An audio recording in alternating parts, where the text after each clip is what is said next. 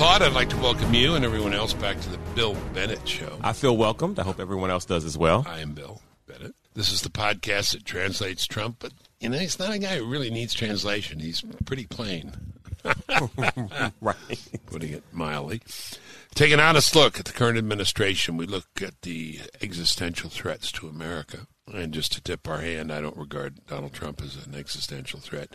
Did you see the former head of psychiatry at Duke University? Did you see what he said? No. Fill me in on It this. was on CNN. This is the chairman of the psychiatry department at Duke, mm-hmm. reputable university. Yes. He said, I think Trump is a danger greater than Hitler, Mao, and Stalin. Wow. Yeah, Wow. little.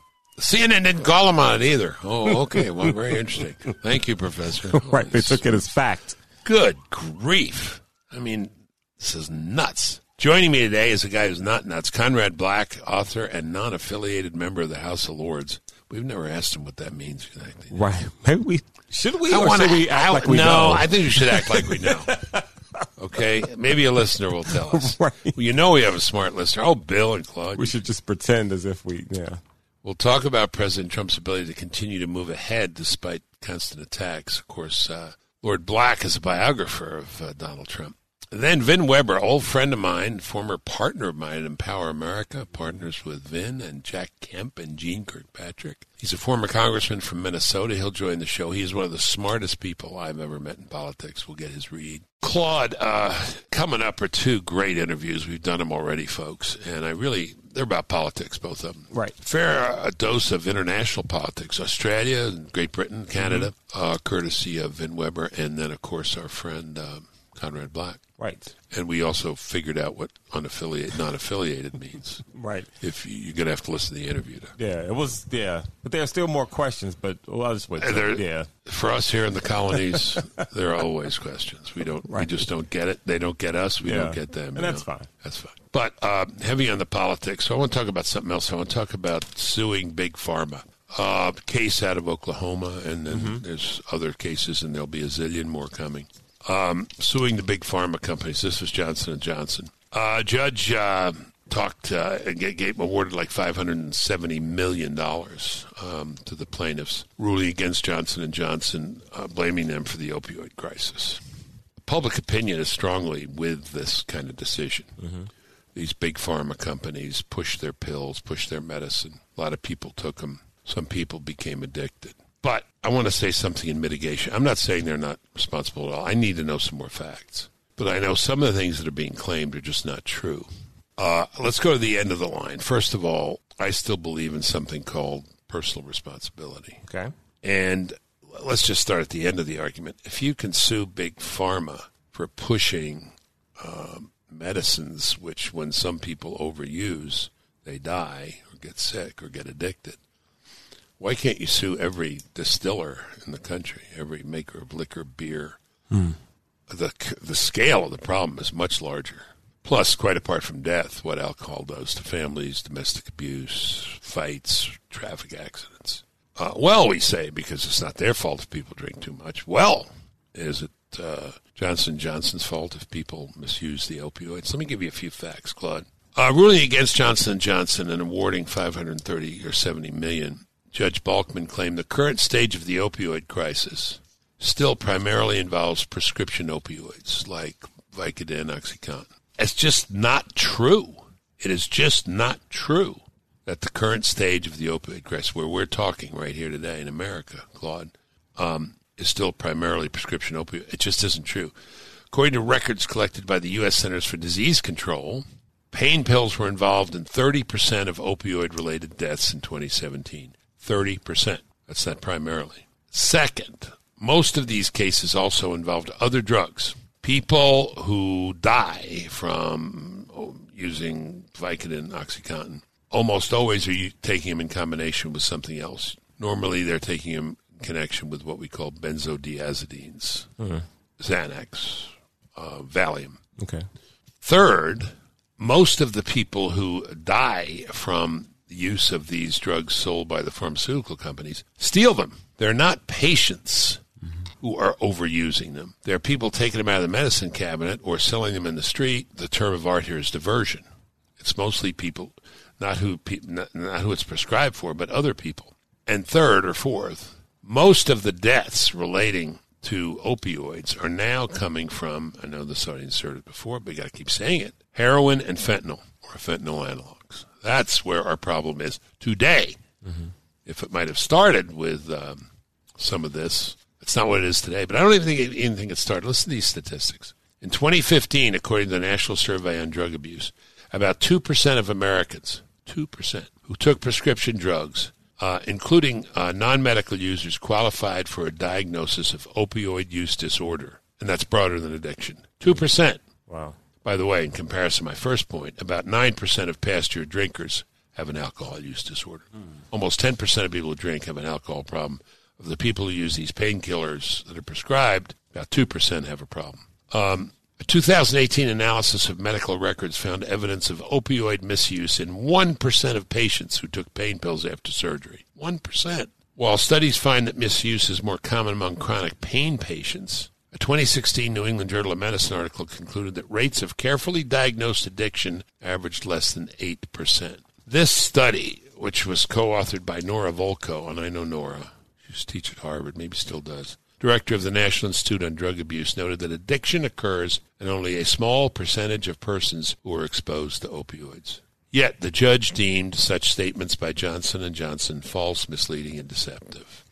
There are about 25 million Americans um, who are suffering from se- serious to severe pain. You probably know some. May have relatives. In in many ways, these painkillers are miracle drugs. A lot of people will kill themselves if they don't have them. Uh, I went through this. I had cancer surgery, and I got off them pretty quick. But for a week, I needed them, and I, I didn't. I didn't want to be on them at all. My doctor said, "Just start with them. You can dump them, but start with them." Yeah. because the pain was severe. Hmm. Um, and uh, I had what's called a Whipple, which is five hour surgery. They basically open you up. They just open you up and take out stuff, bad stuff, leave the good stuff. I hope, Yeah. and no no medical instruments. Either. right. Um, and pain is a serious problem. What can be said about their culpability? That they were pushing their product? Sure. Companies make products and they push them. Did they have warning labels? Yeah, they had warning labels. Is there any personal responsibility here? Sure.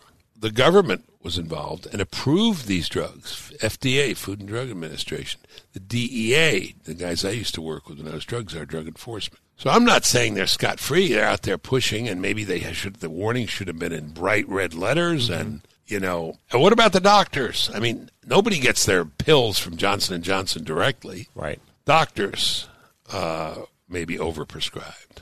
Well, maybe we'll now see a slew of lawsuits against the doctors. Anyway, that, that's my case. I just, and I don't know how you keep, if this thing goes and you get a hundred more lawsuits, how do you keep people from suing anybody when anybody misuses the product and, and kid dies, whether it's alcohol or cars or, or fried chicken? Right. Big debate now between Oh, Popeyes and uh, and Chick Fil A with the crazy chicken sandwich thing going on. Yeah, it's very interesting. lines outside the store. I'm going to have to r- resolve this one. you and I may need to. We can never get inside of a Popeyes chicken again. It's just a space of chicken in a roll, isn't it? I don't. Popeyes have been selling chicken ever since I've been born. And now all of a sudden, there's a chicken sandwich that they make that's so good that people Claude, how easy it is for us to get, to off, get off. a Yeah, serious no, you're right. topic. No, you're right. Right. We're talking about serious things here. Uh, anyway, there are disputes and there are disputes. But I mean, you know, but fried food, uh, you know, right. All guy kind ate- of health issues. Guy ate come at along with it. Popeyes, Right. Mm-hmm. you know, ate six, nine, ate 20 times a week and died. Well, don't eat that much fried food. You'll kill yourself. Right. Sugar, huh? Sugar. So, what would you say to Mm-hmm. Well, I I wonder said? if some of the outrage has to do with how much money a lot of the big pharmaceutical corporations make, and then you look at some of the causes um, as far as addiction and, and death in people's lives, and maybe maybe it's it's it's part of just this public outcry. When I went I went to Utah about a month ago, and all up and down the highway, you see um, billboards about opioid addiction and getting help and, and things like that. Um, and I didn't know that opioid addiction was a big deal in Utah. Maybe it is. Maybe it's, It's everywhere. And um, and so uh, It's everywhere, but it's worse in West Virginia, right. Ohio, New Hampshire, D.C. Yeah, and I feel like maybe right now. there's this public momentum to for the need to have to do something, even if for right now, big money lawsuits against big pharmaceutical companies seem to be the answer. They're a big, fat, easy target. Exactly. Exactly. You know about the guy who loses his wallet in the Bronx? No, no. And he's down at Times Square in Manhattan. Mm-hmm. This guy said, "What are you looking for?" He said, "I'm looking for my wallet. You lose it here? Nope, lost it in the Bronx. What are you lose? What, what are you looking here for? Lights better." what I'm saying is there are levels of complexity here and responsibility that are that are multi-layered. And the numbers, I knew most of these numbers more or less. What I didn't know was the diversion that people who get hooked on these prescription medicines and die from them, for the most part, are people who weren't prescribed to them. Wow. Yeah. That I didn't know either. They took them, or stole them, or found them, or bought them on the street, and um, that's a real that's a real problem. Anyway, this debate is going to go on, but I understand how much money these companies make, and there's been a lot of publicity about some companies that gouge. Mm-hmm. And there's an effort by the Trump administration to get prescription drug prices down. And yes, these companies make a ton of money. I would also say they need a ton of money to do their research, not just to reward their execs, but this is why we lead the world in medical research. Uh, m- my very best friend is a is a head or second in command of a medical research company working on white blood cells, cancer, oncology, mm-hmm. all, all sorts of things, and it's hugely expensive. Yeah. So you know they got they got to be given some room. But I want to come back to this thing about if you use the drug the way it's supposed to, you know, you don't die from it. Right. And if doctors exercise more care, I, I just think this is the lawsuit craziness. Mm-hmm. One other thing I'd say, uh, just the shading of another point, saying, well, this is great going after them just like they went after big tobacco. Tobacco was not invented as a product to solve anybody's personal serious problem. Right. These things were invented to get people out of pain, which, if you've never been in serious pain, you don't understand. Don't know the it's value, like. yeah. It's dehumanizing. Mm-hmm. People, certain kind of pain can't function. Mm-hmm. Tobacco was not invented for that. It was invented for fun, you Right. know, Right. and enjoyment, entertainment, delectation. So I rest my case. Mm-hmm. I mean, I, I should say here, because the world in which we live, what I said on TV, I do not work for pharma. I don't Right, Pay. right. I'm not on the payroll. I've never gotten a check. I may have given a speech for a pharmacological company 20 years ago, but um, you know, I'm I'm not on the take. Okay, that's my view. Anyway, love your opinions. Uh, I doubt there's anybody listening to us who hasn't been in some way touched by this problem. Sure. Yeah. And if you think I got it right or got it wrong or partly or mostly or whatever, let, let us know. You're listening to The Bill Bennett Show. Here is Vin Weber, uh, my former partner at Empower America with Jack Kemp and Jeane Kirkpatrick, the former chairman of the National Endowment for Democracy. Vin, good to talk to you. Thank you. Great to be with you, Bill. You know, we used to see each other every day in, in Empower America, and uh, uh, I'm, I miss our, our regular conversations, but it's good to be on, on this with you. Well, you were, I think you were tasked keeping both Jack Kemp and Bill Bennett under control.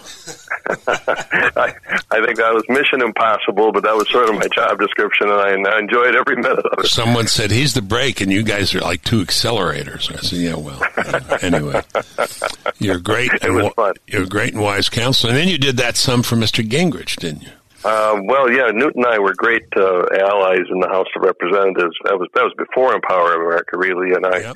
we uh, we we worked together on on bringing Republicans into the majority, which Newt ultimately achieved, of course. But uh, yeah, we, we we had a we had what in those days uh, amounted to sort of an insurrection. But today, you look at you look at like the Squad in the Democratic Party, and uh, we were we were pretty tame compared to those folks. Yeah. What were you? What was the name of your group? What What was the nickname that you all were given? we we called it after considerable thought the Conservative Opportunity Society. That's right. That's and, right. And it was it was designed to be a counterpoint to what we thought was the dominant uh, political dynamic in the country and had been for for decades. That being the liberal welfare state. Right. Who else was in that COS group?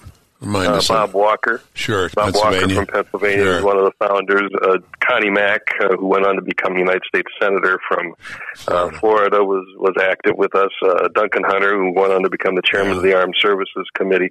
Uh, lots of other guys. Joe Barton from uh, Texas. Texas. We, we, we, we, we had a we had a good group. Great. I have no particular agenda. I just want to talk to you about politics, uh, contemporary configurations, what you're thinking, and all. But I realize, Claude, I think this is the first uh, person we have had on from Minnesota, certainly first representative. We tried to get Ilhan Omar, I think, but we had no luck. Yeah, I don't think you will. Uh, Would you well, tell a me- story? I, I'm in Minnesota, and that's a big story here, as it is nationwide. What What is the? I was just looking. The fifth congressional district, I think, is her district. What is that district? It, it's essentially the city of Minneapolis. It also includes a bunch of inner ring suburbs, but the, the bulk of the population is the city of Minneapolis itself, all of which is in the fifth congressional district, I believe. And it's it's it's got a larger minority population than most of Minnesota, but Minnesota is a pretty white state, if you will. So there, there's not a it's not a majority Right. minority district, but it has a substantial minority population. And then perhaps most important in understanding Ilhan's rise uh, it has the, the largest Somali population uh, of any well of any congressional district in the country, uh, and it's and they are a significant and organized and rising force in Minnesota politics. Are they? Is the, are the people in that district happy? I understand there's a challenge to her. Is that right? Well, it's it's not it's not clear. It's a very liberal district. Okay, Um, so they, they uh, like and that. So, so they like they like that part of it. Um, there there are a couple of things. and I don't know how the anti-Israel, anti-Semitism charges play broadly in this district. Uh, That, that that's that. I think that they've kind of dismissed that because they want to defend her, but I'm not sure that those are the feelings of the people in Minneapolis. Uh, and then the things that have come out just this week, particularly about uh, Ilhan's personal life, are are, are are you know have to have to eat away at her. But let me let me make clear, she she has a lot of support in that district, uh, and they're being being a left liberal democratic district, they have great pride on the identity politics side of this. She is the fir- first African American Muslim Somali woman elected to Congress. Yeah. And and that, as we know in the politics of the Democratic Party, those things matter a great, great deal, and they give her a lot of protection against some of the attacks that come at her personally. But we'll see how it all develops. The Minneapolis Star Tribune has not been shy about exploring uh, these questions about Ilhan's personal life. Did the Star Minneapolis Star Tribune support her, endorse her? Do you know? Yes, they did, They did, and their okay. and their their headquarters is exactly in the probably in the geographic center of her district, Right. and they are traditionally a more democratic paper, not not not quite as far left as they used to be. They used to be a very liberal paper, but they're still a left of center, democratic oriented paper that support her. But they're investigating this rather thoroughly. You know, it's an interesting thing you say, though. She's she's popular, and I'll bet one of the reasons she's popular is because she's popular. I mean, I, I, it's a funny thing I've yeah. noticed. You know more about this than I do, but people kind of like it when their member of Congress is prominent, is well known. They, they, I think that's worth a few points in a reelection. You know. Yeah, I think that that's exactly right, and and and a, and a tangible effect of that, which is not necessarily entirely from her district, but she's raised a huge amount of money. I mean, uh, the last report I think showed she raised eight hundred thousand dollars, and and that's probably now I would guess over seven figures, which indicates that that who she is has a uh, has, has a constituency Yeah. around the country. That, that's what the real friends of Israel, and I'm one of them, and you're one of them, Bill. That's what we ought to be concerned about, and that's what the Democrats need to Yeah. think about. Yeah. Is how strong is this? How strong is this constituency for her message? I don't. I, I'm not one who that says, as maybe the president would say, that the Democrats are now the anti-Israel party. I don't. I don't believe that yet because I know the Democrats in Congress, and most of them are not. But there, I I also think it's undeniable there is a rising anti-Israel constituency within the Democratic Party, particularly among young, young liberals, and paying attention to that is pretty important. Yeah, it sure is. Just back to this uh, liking you know, the prominence of your representative. Funny story, you may have one, but you remember when Tom Foley was the majority leader or the speaker? Sure. right? Um, I, w- I went out and campaigned for a guy who was running against him, Republican, and um, and on the way from the airport into the rally where I was to speak, the guy said, "By the way, um, I know you know your civics." Most of the people in this district think that our guy, let's call him Bob, is that wasn't his name. If he wins, he'll become the Speaker of the House because he because right. he's challenging Foley, and they think yeah, the Speaker yeah, of the House. Yeah. I said the folks out here in what was it Spokane or someplace, you know, Spokane. Yeah, Spokane, yeah. believe believe that this they own they own the speakership. He said, well, it's just the way people think. You know, they don't go deep in politics. They just like like anyway. A lot of a lot of interesting. Let's make the segue from the squad. And I, and I think you're absolutely right in what you're saying. One of the things I've said, and I've been saying this some on TV, is I, I appreciate the warning and the concern, and I do think uh, the squad represents a aberrant, I hope aberrant, um, um, uh, point of view in American politics. We'll see if it does in the Democrat Party. But my point has been, you know, I've said about the president, and I, people listen to the show think I'm, most of them think I'm too easy on the president, but uh, 30% think I'm too hard on the president. I've wondered why he goes after the squad so much uh, in terms of their positions, I, I, don't mean personal stuff, which we can do without, certainly, because it seems to me if you take their policy positions, they're pretty much the same as the major candidates running for president in the Democrat Party. Why not? No, I think that I think that answers your question, though. That's why the president goes after him. A, a major part of his strategy for reelection has to be to highlight the leftward lurch of the Democratic Party, and ultimately he's going to be running against one of those Democratic presidential candidates. But until we get to that point, making the point that they are basically all embracing much the same policies as the squad serves the president's purpose in branding the Democratic Party on the left. But why do it with the risks that are attendant upon that? You're going after, you know, minority women, go yeah, temptation right. to say go back where you came from, things that get the president in difficulty with a lot of people in the middle of the road rather than a you know a straightforward attack on white male Bernie Sanders. You know, well, I mean, I'm, not, I'm totally you know, with you. Yeah. I'm totally with you. I, I don't like the notion of our leader attacking four women and a couple of women of color. That, yeah, yeah. that that's that that's not good, and, and he he has displayed an insensitivity to that, to say the least, for a long, long time. It's not serving him well. Yeah, but you know, but I understand why he's rankled, and of course they're keeping this going. And this is a guy who punches back. You know, once the, the once the uh, punches are thrown, this guy's a counterpuncher. You know, he's he's going to punch, and yeah. they know that, and though they're, I think they're now continuing to bait him. You know, but well, I, I, it would, serves their purpose. It, it, it, makes them. I mean, they're developing a national following, right. and every time they become the primary combatants with President Trump as opposed to Bernie Sanders or Elizabeth Warren, their national constituency grows a little bit on the left. And we don't want to encourage that. We don't want to nurture that flower, do we? We don't want to water that flower. No. No. No, I don't. I don't think that's good at all. I, I, I actually, I mean, you and I are conservative Republicans, but I, I basically believe we need two parties that kind of operate within certain bounds of acceptability. And the Democrats, much more than the Republicans, are getting, in my view, are getting outside of those bounds, and that's a very dangerous thing to me.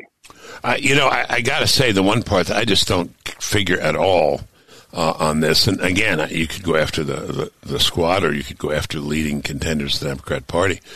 Uh, all of them is, is immigration. I mean, what exactly is their theory? I mean, is is this a country? Do we have borders? Uh, is this a sovereign nation? Uh, you know, when they all raise their hands about, you know, it's not illegal anymore to jump jump over the fence and unlimited welfare benefits. What I mean, that kind of boggles the mind, doesn't it? Yeah, it, well, we yeah, we think about about how the debate on immigration has changed on the Democratic side. We used to have a genuine debate about some genuine issues like how many people we should let into the country, uh, how we should treat the people that are already here illegally in terms of path to citizenship, path to legalization, things like that. Those are all contentious issues, but the Democrats in in just in the last, you know, year or two have gone beyond those arguments toward the notion of really open borders, and the, that's why the president talks about open borders all the time. I, I think what I think what the Democrats fail to realize politically, and it's true of this issue, it's true of health care, it's true of the environment, is whatever the polling may say right now, it does not necessarily indicate how those issues are going to be litigated in the course of a political campaign. You can look at polls right now, and it says, "Oh yeah, people are generally in favor of more liberal immigration," and, and people are generally people people, even Medicare for all. Well, everybody likes Medicare, so that's kind of popular. And yeah, we're all environmentalists. We want to we want a green revolution. But there's a lot of real world experience in this country and elsewhere in the Western world, and most recently in the Australian presidential election, that shows that once that you when you litigate those issues through a through a national campaign, the, pub, the public is very likely to switch to the other side. And the Democrats are embracing whatever current polls say, in my view, they're embracing the losing side of, of those and other issues in the upcoming campaign. Uh, educate me and, and, maybe the audience a little bit on the Australia. I note the uh, the Prime Minister uh, is coming uh, uh, to visit with the President. I've been invited to a couple of sort of ancillary events, but uh, what what happened there in Australia? Well, let, let, First of all, yeah, it, it's a very instructive election. I was in Australia for nine days for a very sad reason. My my wife's uh, younger sister passed away, and she lived down there, and we sorry, we went sorry. to her funeral. Yeah, very sorry. But while I'm there, you know, I'm a news junkie just like yeah. you. I read the news, watched local news, and the campaign was raging. And there are two counter stories that you could track almost every day. One was by the political writers the absolute certainty that the left left party, Labor, was going to win this election. The conservative parties had failed. They'd had three leaders in a couple of years. There was a, a mini scandal.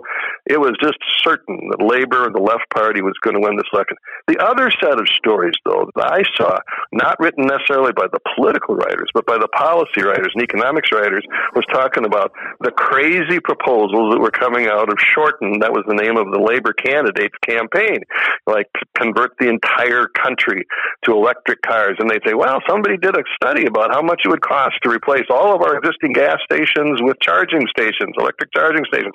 And it's, you know, gazillions of dollars. And policy after policy after policy, he was being discredited for having gone too far to the left. And lo and behold, right up until election day, Bill, the predictions were certain that the Labor Party was going to win, and he lost. And I, I have to believe, and I think there's post post election polling in Australia that showed that it was because those policies were ultimately rejected. Now, I got to say, Morrison, the, the prime minister, did a great job, at least what I saw of it, while he was campaigning out there on those issues. To say, you know, we're, yeah, yes, we're an environmentally sensitive country, but we're not going to shut down coal production because mm-hmm. that's, we're a big coal producer. We're not going to be able to convert the whole country to electric cars. We're not going to be able to do some of these other things.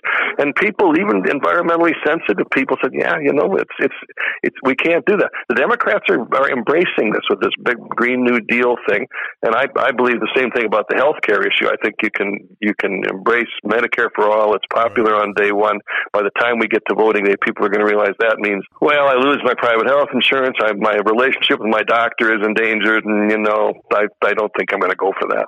Yeah, very good. Oh, now I know what to say if I happen to meet the guy. I gotta. I'll make believe I'm you. Uh, but he did, reading he Australian did a remarkable papers. Job. Yeah, he did amazing. a remarkable job, and he carried it off a lot by himself. There was a lot afterwards when you know you win an election, all of a sudden you're you're a genius and you're wonderful. But after the election, the coverage of Morrison was how he had single handedly carried this off with his personal campaigning around the country. So he deserves a lot of credit. Let's uh, let's talk about the, that in relation to the Democrats and, and the lead. As I see it, um, I, I, don't think Biden's going to make it. I, I, may be wrong, but uh, first of all, it's an incoherent sort of strategy, overall strategy. I'm the guy you know. I'm the guy of experience. Meanwhile, he keeps changing and flipping over to the left. He was one of the guys with his hands up on a lot of those uh, questions, uh, going to the Bernie and, and, and, Elizabeth Warren side. The other reason is I think all the energy is on the um, the uh, the the Warren and, and, Sanders side. I mean, I think it's three person race at this point. But um, uh, what do you think? I, you know, you and I agree completely on this. Um, it, it's it's an unpredictable race. I'll, right. I'll, I'll say right. that, but I agree with everything agree. you just said. I, I sort of look at these candidates. Let's take those three, and and one of the things you have to look at and say, all right, we, we now know enough about how these candidates are positioning themselves in the race to be able to ask ourselves, is that a sustainable position? Can, can, can they be in six months and eight months and nine months who they are today and, and carry that to victory? You look at Elizabeth Warren, okay, who you and I are not anywhere and we're near where she is politically almost everything. But what she is, is a progressive activist liberal and she's she's carrying that on and she's going to be a progressive activist liberal in three six months. She shows a lot of energy a lot of enthusiasm. That ain't going to change now, I don't think that wins her the White House, but I think it's going to be a sustainable way for her to campaign through the election.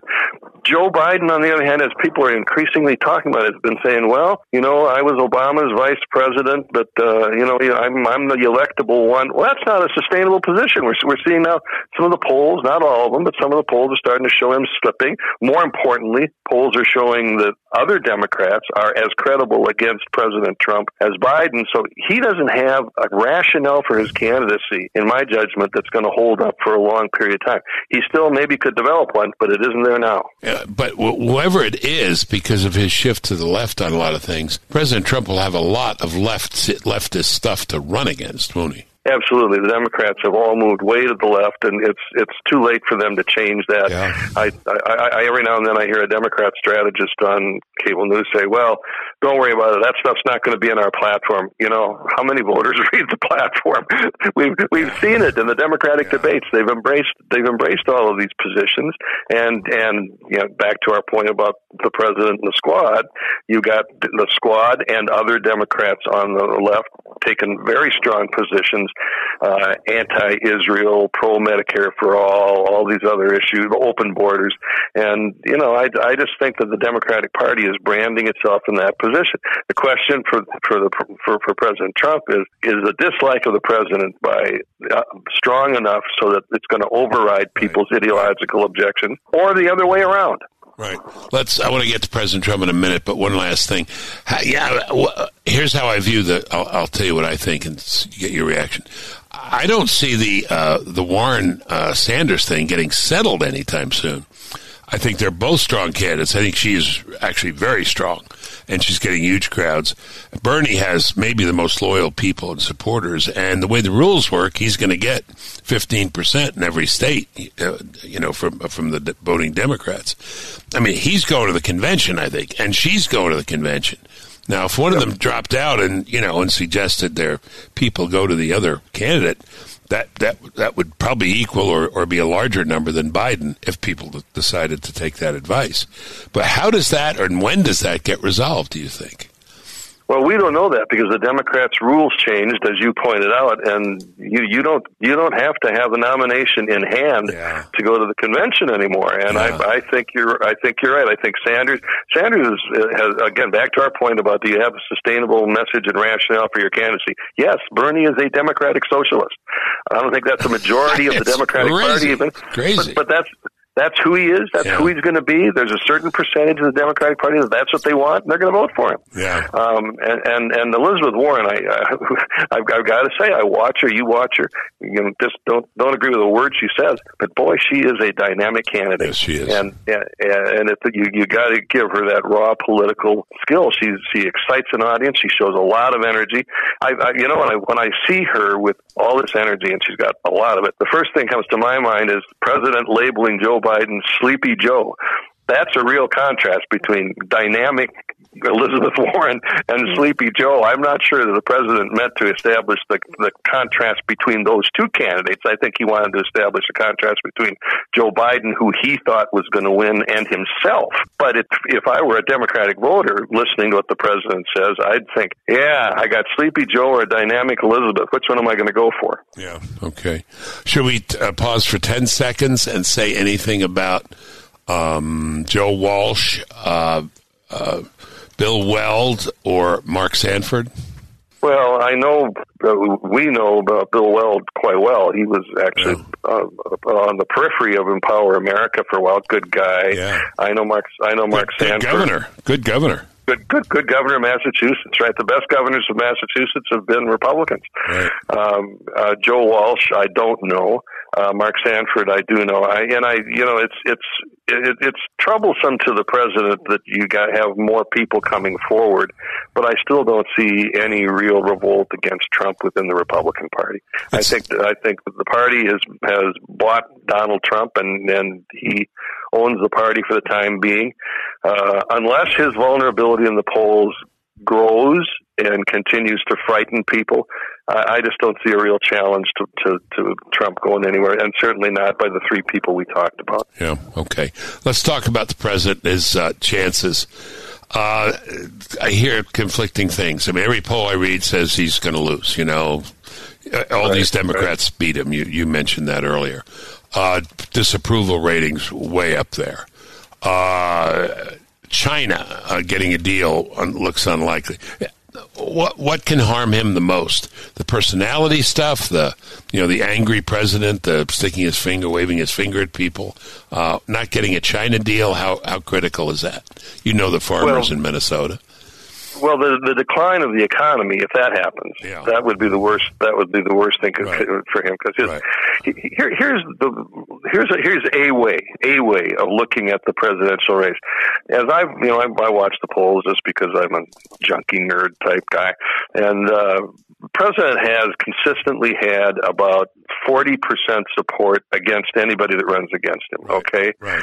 His approval rating is a little higher. It bounces around between 43, 44, 45%. I think in a campaign, he can get up to 43, 44, 45% pretty easy because he just got to convince people that like him and approve of him that they ought to vote for him. Okay. That's not too hard. But that's not enough to win. And so uh, he's got to get another three or four percent of the vote from people that do not like him. Yeah. And so I thought of that when I when I heard the president at the rally the other day say something that that you know the news media jumped all over and he said, "Even if you hate me, you got to vote for me." And everybody laughed. And this is old Trump just running yeah. off the mouth. Yeah. I thought I thought, no, the president gets it. There's got to be a certain percentage of yeah. people out there that say, I do not like this guy, but his policies are making my life better, and the stuff the Democrats are offering us, offering us is just wacko. And that's possible. And there really has not been uh, a serious, sustained critique of these left-wing positions of Warren and, uh, and, and and Sanders.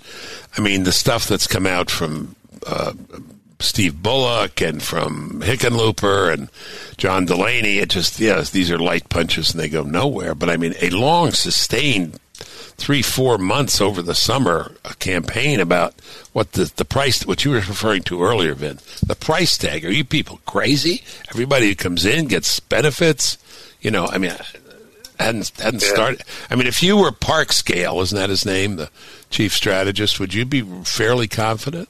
I, I would be confident that I know exactly what kind of campaign I'm going to run, and and uh, that gets back to a little bit of our analysis of the Democrats. I'm not sure once Joe Biden has convinced everybody that he's the most electable candidate, how he translates that into a campaign against Trump.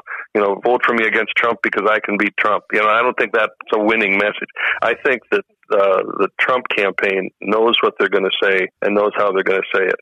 And I and I think I don't think it's a slam dunk. I mean, I think the president's personal you know, different difficulties, his propensity to piss people off, pardon my language, is, I guess that's not language that we need to be worried about anymore, is it? On a podcast, no, sir. but, but I think, I think that he he he he does have this, as you pointed out, his negatives are over fifty percent, have been consistently for a long time, and he does have to convince people who don't like him, a certain number of them, to vote for him. And I I think that the the campaign gets that, and they know how they're going to go about doing it.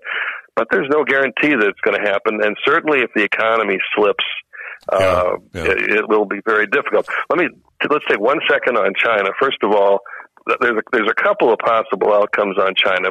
Most people, I think, think either the president is going to get a deal, it's going to boost the economy, and it's going to be good for him, or he's not, it's going to be bad for the economy, and it's going to hurt him.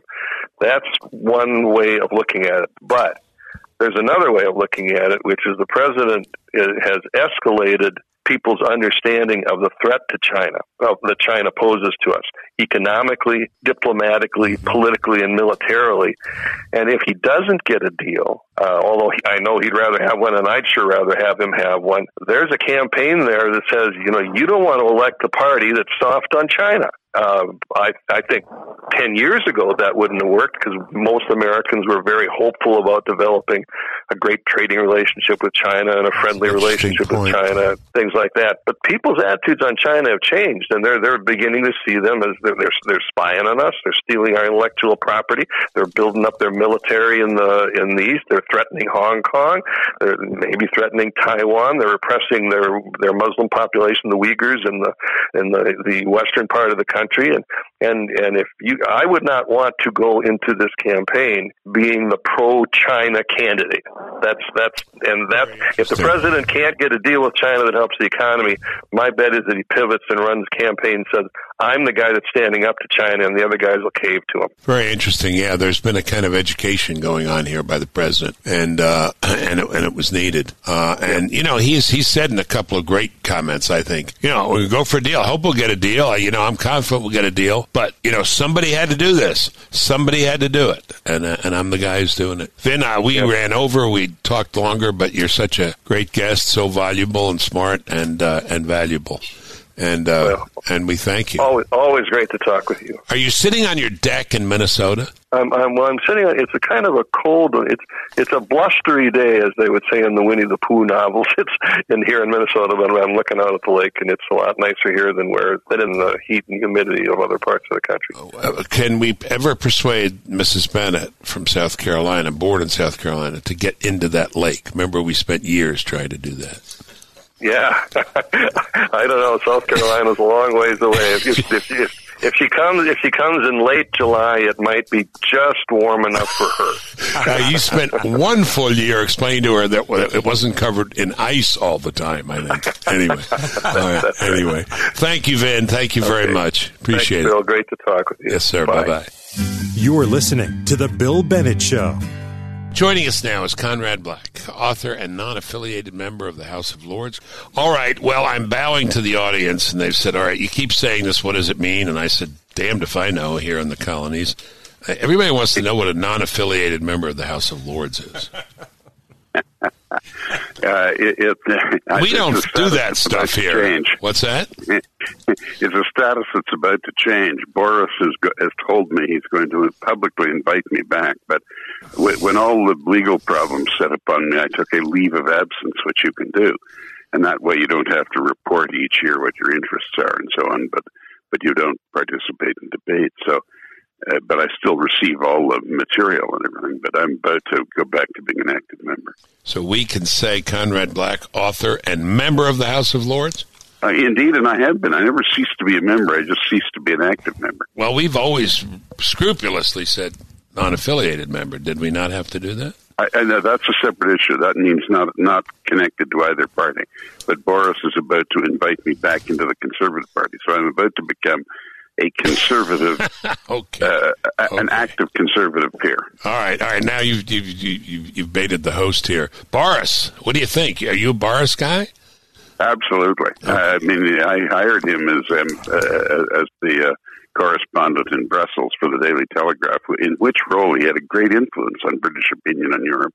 And then I hired him as editor of the Spectator, which we owned and, uh, he's had one of these amazing careers, like a bouncing American football. I mean, American in the sense that it's an odd shape, so you, you can't predict where it'll bounce. But he, you know, he, he went from correspondent in Brussels to editor of the Spectator to member of Parliament, mayor of London, foreign secretary, uh, leader of the uh, op- the conservative opposition to the conservative leader, and then and then and then the prime minister. I mean, it, it, it's it's an astounding career path. Yeah. Does he remind you of Donald Trump? I mean, you've known him longer than you've known Trump, I guess. Yeah, yes, slightly longer. Um, yes and no. He, he's a much more uh, academic, classically academic in his view of things. You know, uh-huh. he's, he's uh, familiar. You know, he's got a traditional right. Oxford, Eton College education. You know, where he knows a lot about. Uh, uh, you know the, the Gracchi and the Caesars and the Greeks and all this kind of stuff. He's going to quote and, that uh, too. So he's going to he's going to quote Gracchi, the Gracchi, right? well, he's not going to emulate their faith, though. But the um, no, but Trump's not going to uh, Trump's not going to quote you know Livy, right? No, no so he, he's got that sort of academic style, and yeah. he's got uh, and he's also got. Um, uh, he's not commercial at all. I, I mean, Boris, in my opinion, if cast out into the commercial world, would would have to choose his niche very carefully. He's he's not he's not got a mind for money like like like Donald Trump does, and I don't think he could run an organization like Trump did. But but he's he's the man for the hour. He's the one to slice the Gordian knot. This this uh, three year uncertainty about whether Britain was a sovereign country, as I've described it, is the greatest failing in British government since the American Revolution. It's just been floundering. And and for three years, I mean, she meant well. She's a good person. I don't like to attack her after she's gone, but Theresa May was essentially a Remainer trying to pretend she was leaving. And you know, there was a referendum, and the choices were remain and leave. No one asked for an option. You know, a, a sort of a, yeah. a compromise. And then she tried to invent one and invent a majority for it, and it, it wasn't appropriate. So we had Cameron thinking that Britain could never vote to leave, so presenting an absurdly stark option between practically no concessions from Europe, and he'd promised, and I and, I quote, full-on treaty change. and said he got almost nothing. But he thought they'd never dare to leave, and, and they're the wrong electorate to bluff that way. Then we had a prime minister who claimed she was a leaver, but in fact was a remainer, and that didn't fly for obvious reasons. But you know, Boris is a leaver but he will remain if they meet his terms. And and he he has outmaneuvered everybody.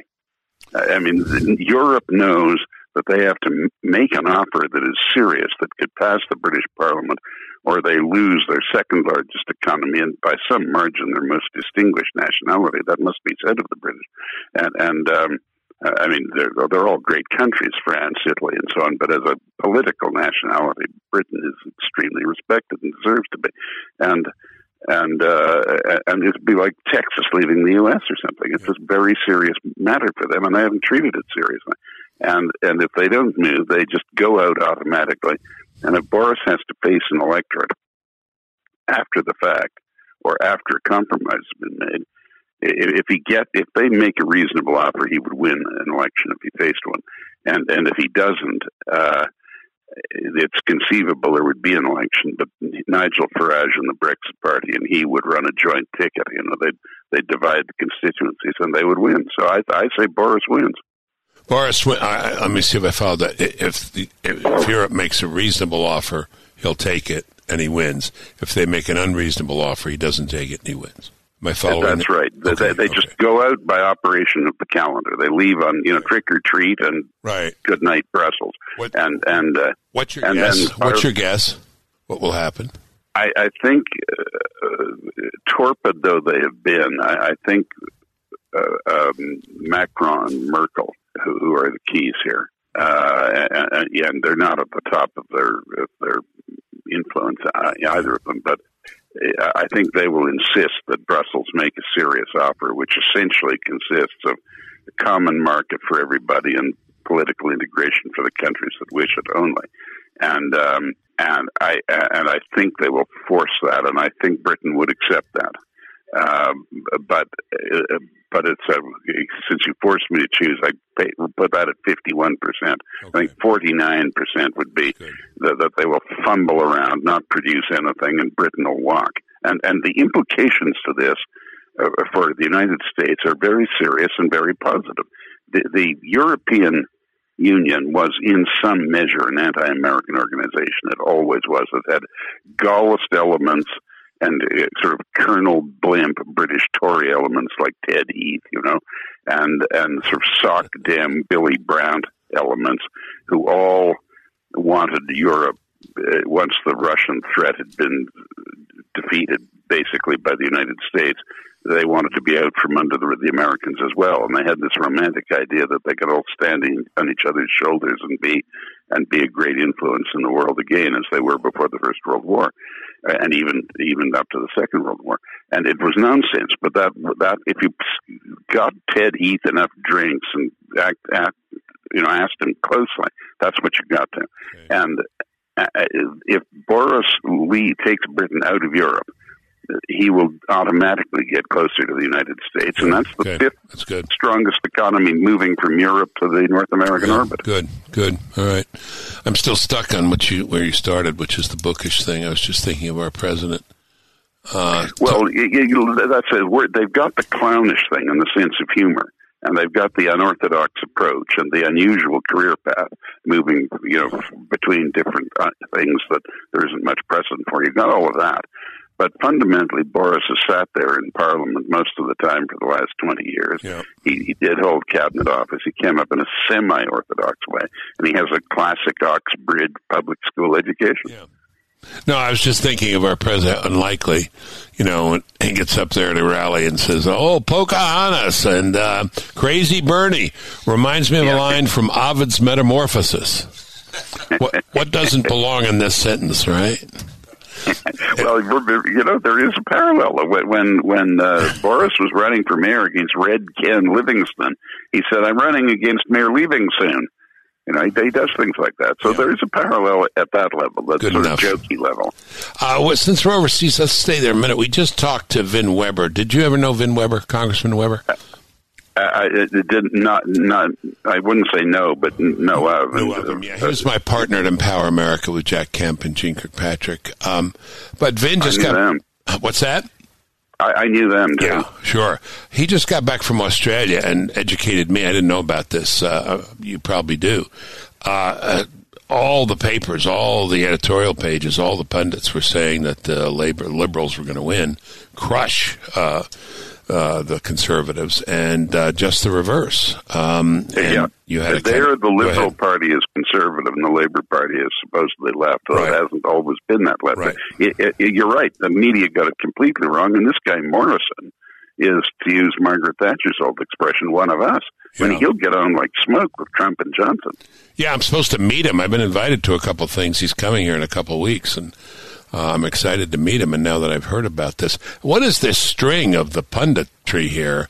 You know, I mean, the big one, of course, biggest one is Trump, but I mean, there's the Brexit was predicted to would go down, right?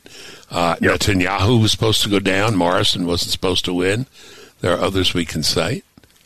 Yeah, and, and and you know we have an election coming up here in less than two months. Please. And, uh, uh, well, I, I wouldn't count on Trudeau being reelected.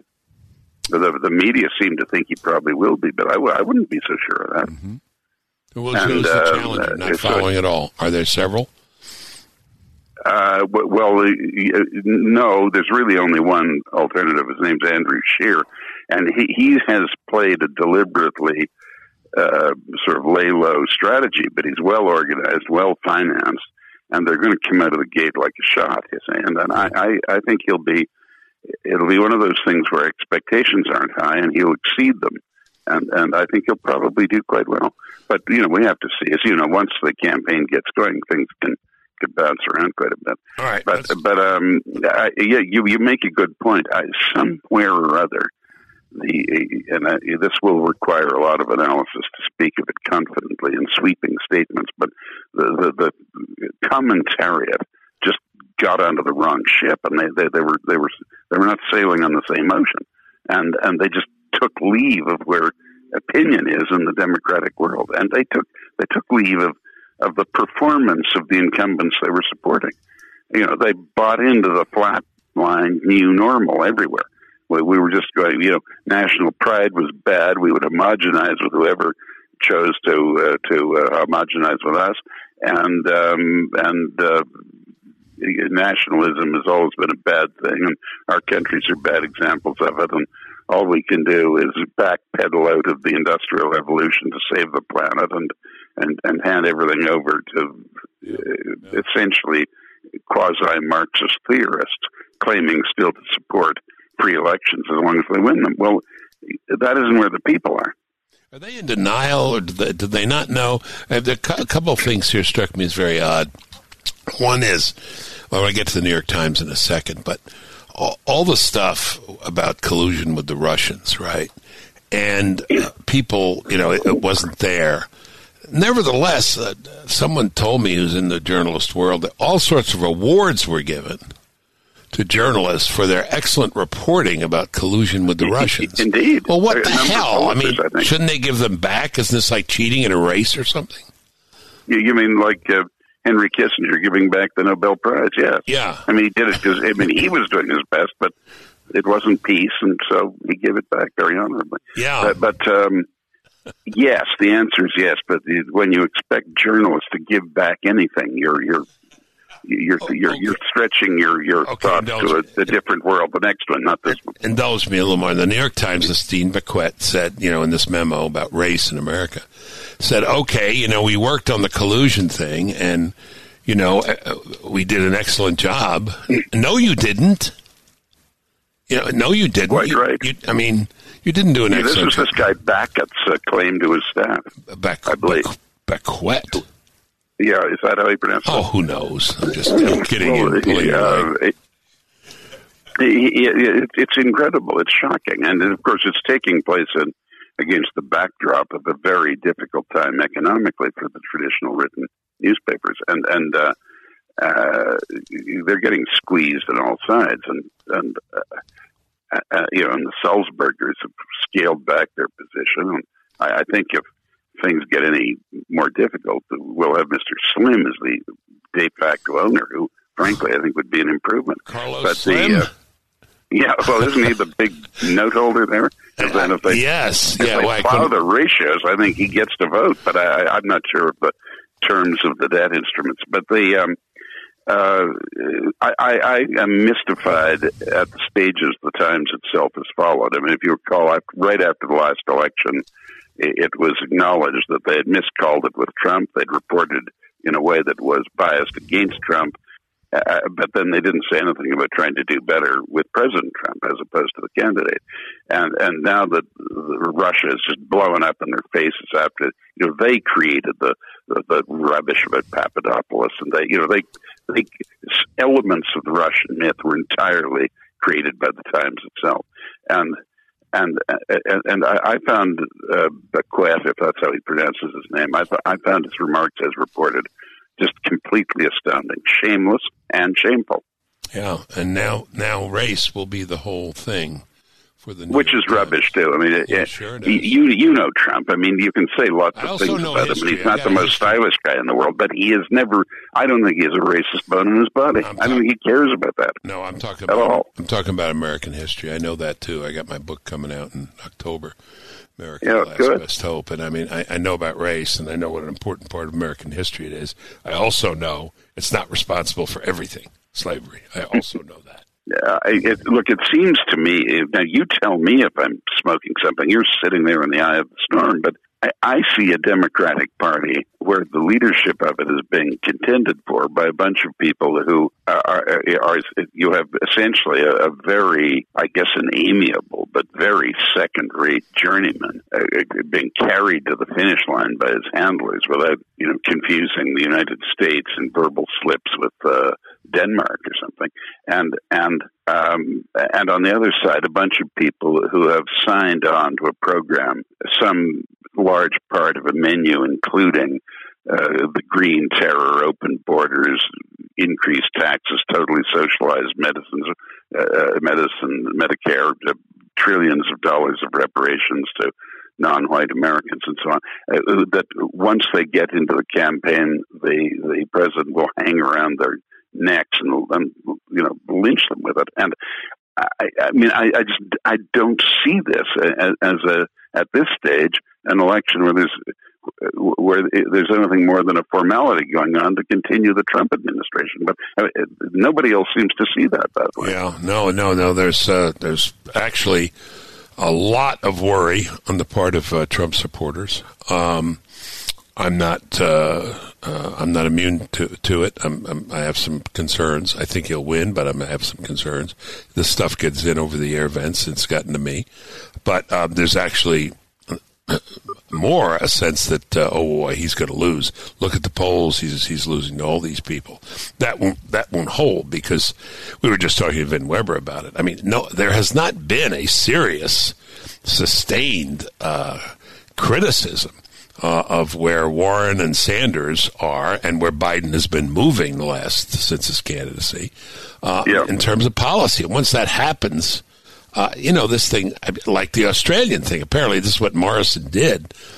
Uh, you know, he said, you know, they want to get rid of coal. Let me tell you what it's going to do to your prices. You know, issue Yeah. after issue. Of course, the president And, needs to and stick to employment. it. What? Yeah, right, right, right. So uh, no, but I, I, will admit to you, I guess maybe I'm just because I'm here in the eye of the storm uh, that I have that I have some worry about it. Tell talk to me for a minute about um, uh, uh about China uh, because that's the latest thing that they're saying will sink uh, will sink Donald Trump. Let me just tell you what Vin Weber said because we're just off that interview. He said. I hope he gets a deal. I don't know if he'll get a deal, but I think he's going to get a lot of credit from Americans for the educational work he's done about China. Nobody has ever really done this before, reminded us of just what, you know, what a threat this is and how uh, serious an enemy uh, China is and how it has been milking the American rival, people. I'd say. Okay. I mean, it's it, it's a rival. It's not an enemy. Uh, I, I, don't think they're dead set to tear America down the way Stalin was or Hitler okay, was. fair I, enough. But I think they're a rival. Okay. But the the um, yeah, I, I, that I agree with. But also, um, uh, I have to say, um, and it, it, it, very much pleases me to be able to do this. I've been terribly impressed with the position that Chuck Schumer's taken, and I, you know, I'm, you may well imagine I'm not his most fervent and vocal admirer, yeah, but no, I noticed. It, we're, we're we're back to you know that old thing that you and I were brought up on that partisanship ends at the water's edge. Yeah. And there was a bit of that from Joe Biden last week when the president was at Biarritz, and I commend him for it. But you know, at the, in the end, the president speaks for all of us, and when he's talking about foreign policy, we wish him well. But uh, and Schumer uh, has, and there must be considerable pressures on him from some quarters, and habitually in the Democratic Party, to break ranks. But he's saying, look, the president's right, and we've got to support him. Yeah, you just. And I think that, that by the way, is is. Uh, obviously a tremendously important uh, arrow in his quiver. I mean, if he's got a, essentially a bipartisan majority in the in the official world, anyway, uh, supporting him, uh, he, he has a very strong hand to play. I think it's a. I think they're doing exactly what, if he were around now, Mr. Churchill and General de Gaulle would tell us to do that you, you, you, there's clearly a developing rivalry. You move early when you've got the advantage. It's like what Roosevelt said to the French ambassador in '36: that "Don't let the Germans reoccupy the Rhineland. If you do, a year from now they'll be stronger than you are." And that's what happened. I mean, it, I'm not suggesting that the regime in Beijing is anything like the Nazis. It's just there is a similarity of a rising rival that doesn't exactly wish us well. It's not. It's not a government of, of, of uh, genocidal maniacs. I'm not saying that, but they want to kill us. I don't think they want to kill early us. To, to deal with it. I don't think they want to kill us. I think they want to be number one, no. for sure. Right. That's all. Yeah, I, I agree with that. Yeah, yeah. Um, speaking of uh, speaking of Stalin and Hitler, I don't know if you saw this one. Did you hear the quote from the chairman of the psychiatry department at Duke? I, I, oh God, I'm prepared to fear the worst. No, I'm ready uh, for it. Are you? You're sitting down, right? Dr. Allen Frances, yeah, author of Twilight of American Sanity, appeared on CNN um, to to push back against the Yale professor. Uh, who often appear and said that you can't diagnose Trump from a distance. Uh, Dr. Frances was eager to. Uh, he was later um, in a conversation with host Brian Stelter this chairman of the psychiatry department at Duke said Trump is as destructive a person in this century as Hitler, Stalin, and Mao were in the last century. Uh, that uh, if you hadn't effectively abolished the tort of civil defamation, that would be one of the most monstrous yeah. slanders I've ever heard. I mean, comparing him to people who, between them, were directly responsible for the deaths of over 100 million people. It, it is just a completely shocking thing to say. What do you? And indeed, it, it, it, reinforces our worst fears about psychiatrists. Top of your head, or you may know this, but where do you put the numbers? Hitler 20, Stalin 40, Mao 80, something like that? D- double, yeah, double, I, double? I Mao at 90. I'm going off, uh, you know, that big, uh, the, the communist uh, handbook or whatever they black call book, it. Black Book, the know? Black Book? The Black Book, yeah. Uh, I, I had Mao at 90. Hitler, I would say you can attribute 20. And Stalin, I'd say, I, I think I'd be more 30 than 40. I mean, you, I, he, you can't hand them the whole bill for the Nazi Soviet pact, but you can hand them half of it. Yeah. But you talked about the eye of the storm. Uh, I know it's the academy, but you know this is supposed to be you know, the School of Medicine. It's not the humanities. Chairman. Yeah, and, and, but, and Duke was Mr. Nixon's uh, alma mater. It's a good university. Yeah, yeah, yeah, and uh, great basketball. Uh, but. Great you know, basketball. but uh, what does Thomas More say to Gloucester? I say, I show you the times. You know, I show you where we live. This is where we live. Yeah. So, so where are we going to be in a, in a year if this is what's being said now? Well, I, I think in a year it'll look a lot more like the '72 election. It- It'll be clear that You think? uh, and the scales will fall from the eyes of the more uh, sensible of, of the anti-Trump people, and they say, you know, look, we got this wrong from the start, and we're we're in for it. We've got to take this guy for another four years, but let's learn the lessons and get the Democratic Party into shape. And and I, I think I think we'll start. I mean, they, I think we'll start to see things coming into a civilized traditional stream where one party wins decisively, but but uh, there's no Watergate to deprive them of the fruits of victory, and and the other party loses badly and realizes it made some mistakes, and the and the sensible people in that party come to the top. I mean, there aren't a whole lot of sensible people that are visible to me in the Democrats right now, but there must be a lot of such people there. Well, you know, visit with these women in the suburbs, and you might get a little nervous, like I do. I mean, it's just they Well, just well are, are they are they all kooks who want open borders and high taxes No. and socialist? no, no. But we can't have this man. That's just yeah. We can't have this man. We can't. We can't have a man. Oh, like I know. this. I, I know that. that you know the line. I do. I do. I I, I was. Uh, uh, yeah, I, you know, I speak to Henry Kissinger fairly often, and I happen to be speaking with him on um, two days ago, and he said it. It, it, he, it wasn't this bad even at the worst of Nixon. Uh, I mean, where you would go to someone's dinner party or something, and you you simply could not. The subject couldn't be introduced without it leading to, you know, people leaving in anger, or slamming their fork Yes. down on the yes. table or something. You know, Yes. Yes. I, I don't understand it. I mean, I, I accept that he's a, uh, you know, in, he, he's a, certainly quite a change of pace, but He's a change of pace. Oh, that's great. That is the best thing you've ever said. And we've got a million great things. He is a change of pace. what is that? But, I but love that, that. doesn't justify people simply being unable to discuss them and keep their temper. You know, Next person who stops me in liberal Montgomery County, Maryland, where I live, guy stopped me in his car and looked out and said, I just never want to talk to you again. I think you're disgusting and horrible. I, and your support of Trump. I said, Have we ever talked before? He said, No. I said, Well, let's just keep it that way. You know, I mean, just gratuitous, just crazy, crazy. You Yeah, well, no. I, I, think I happened to see some some guy commenting on. I guess it was Tucker last night on Montgomery County about uh, about how militantly the authorities in that county prevent the police from Yeah. cooperating at all with federal immigration laws. Yeah, the in context the of end, this- somebody's going to have to deal with this. It's insurrectionism, you know. yeah, I mean, no, this 16 year old girl who had illegal climbing through a window with a knife at her throat. and and you know Rahm Emanuel. Fortunately, he's gone now, but uh, uh, De Blasio, and I mean these people, the mayors of the greatest cities in the country, saying. It's a sanctuary. Never mind what the federal law says. I mean, you, you, the country can't stand for that. No, As no. Enoch Powell used to say, adapting it slightly to a republic, the the federal government's wrist must run throughout the country.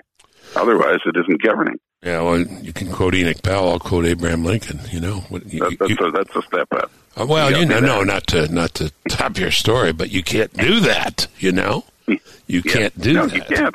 Okay, No. Conrad, thank you.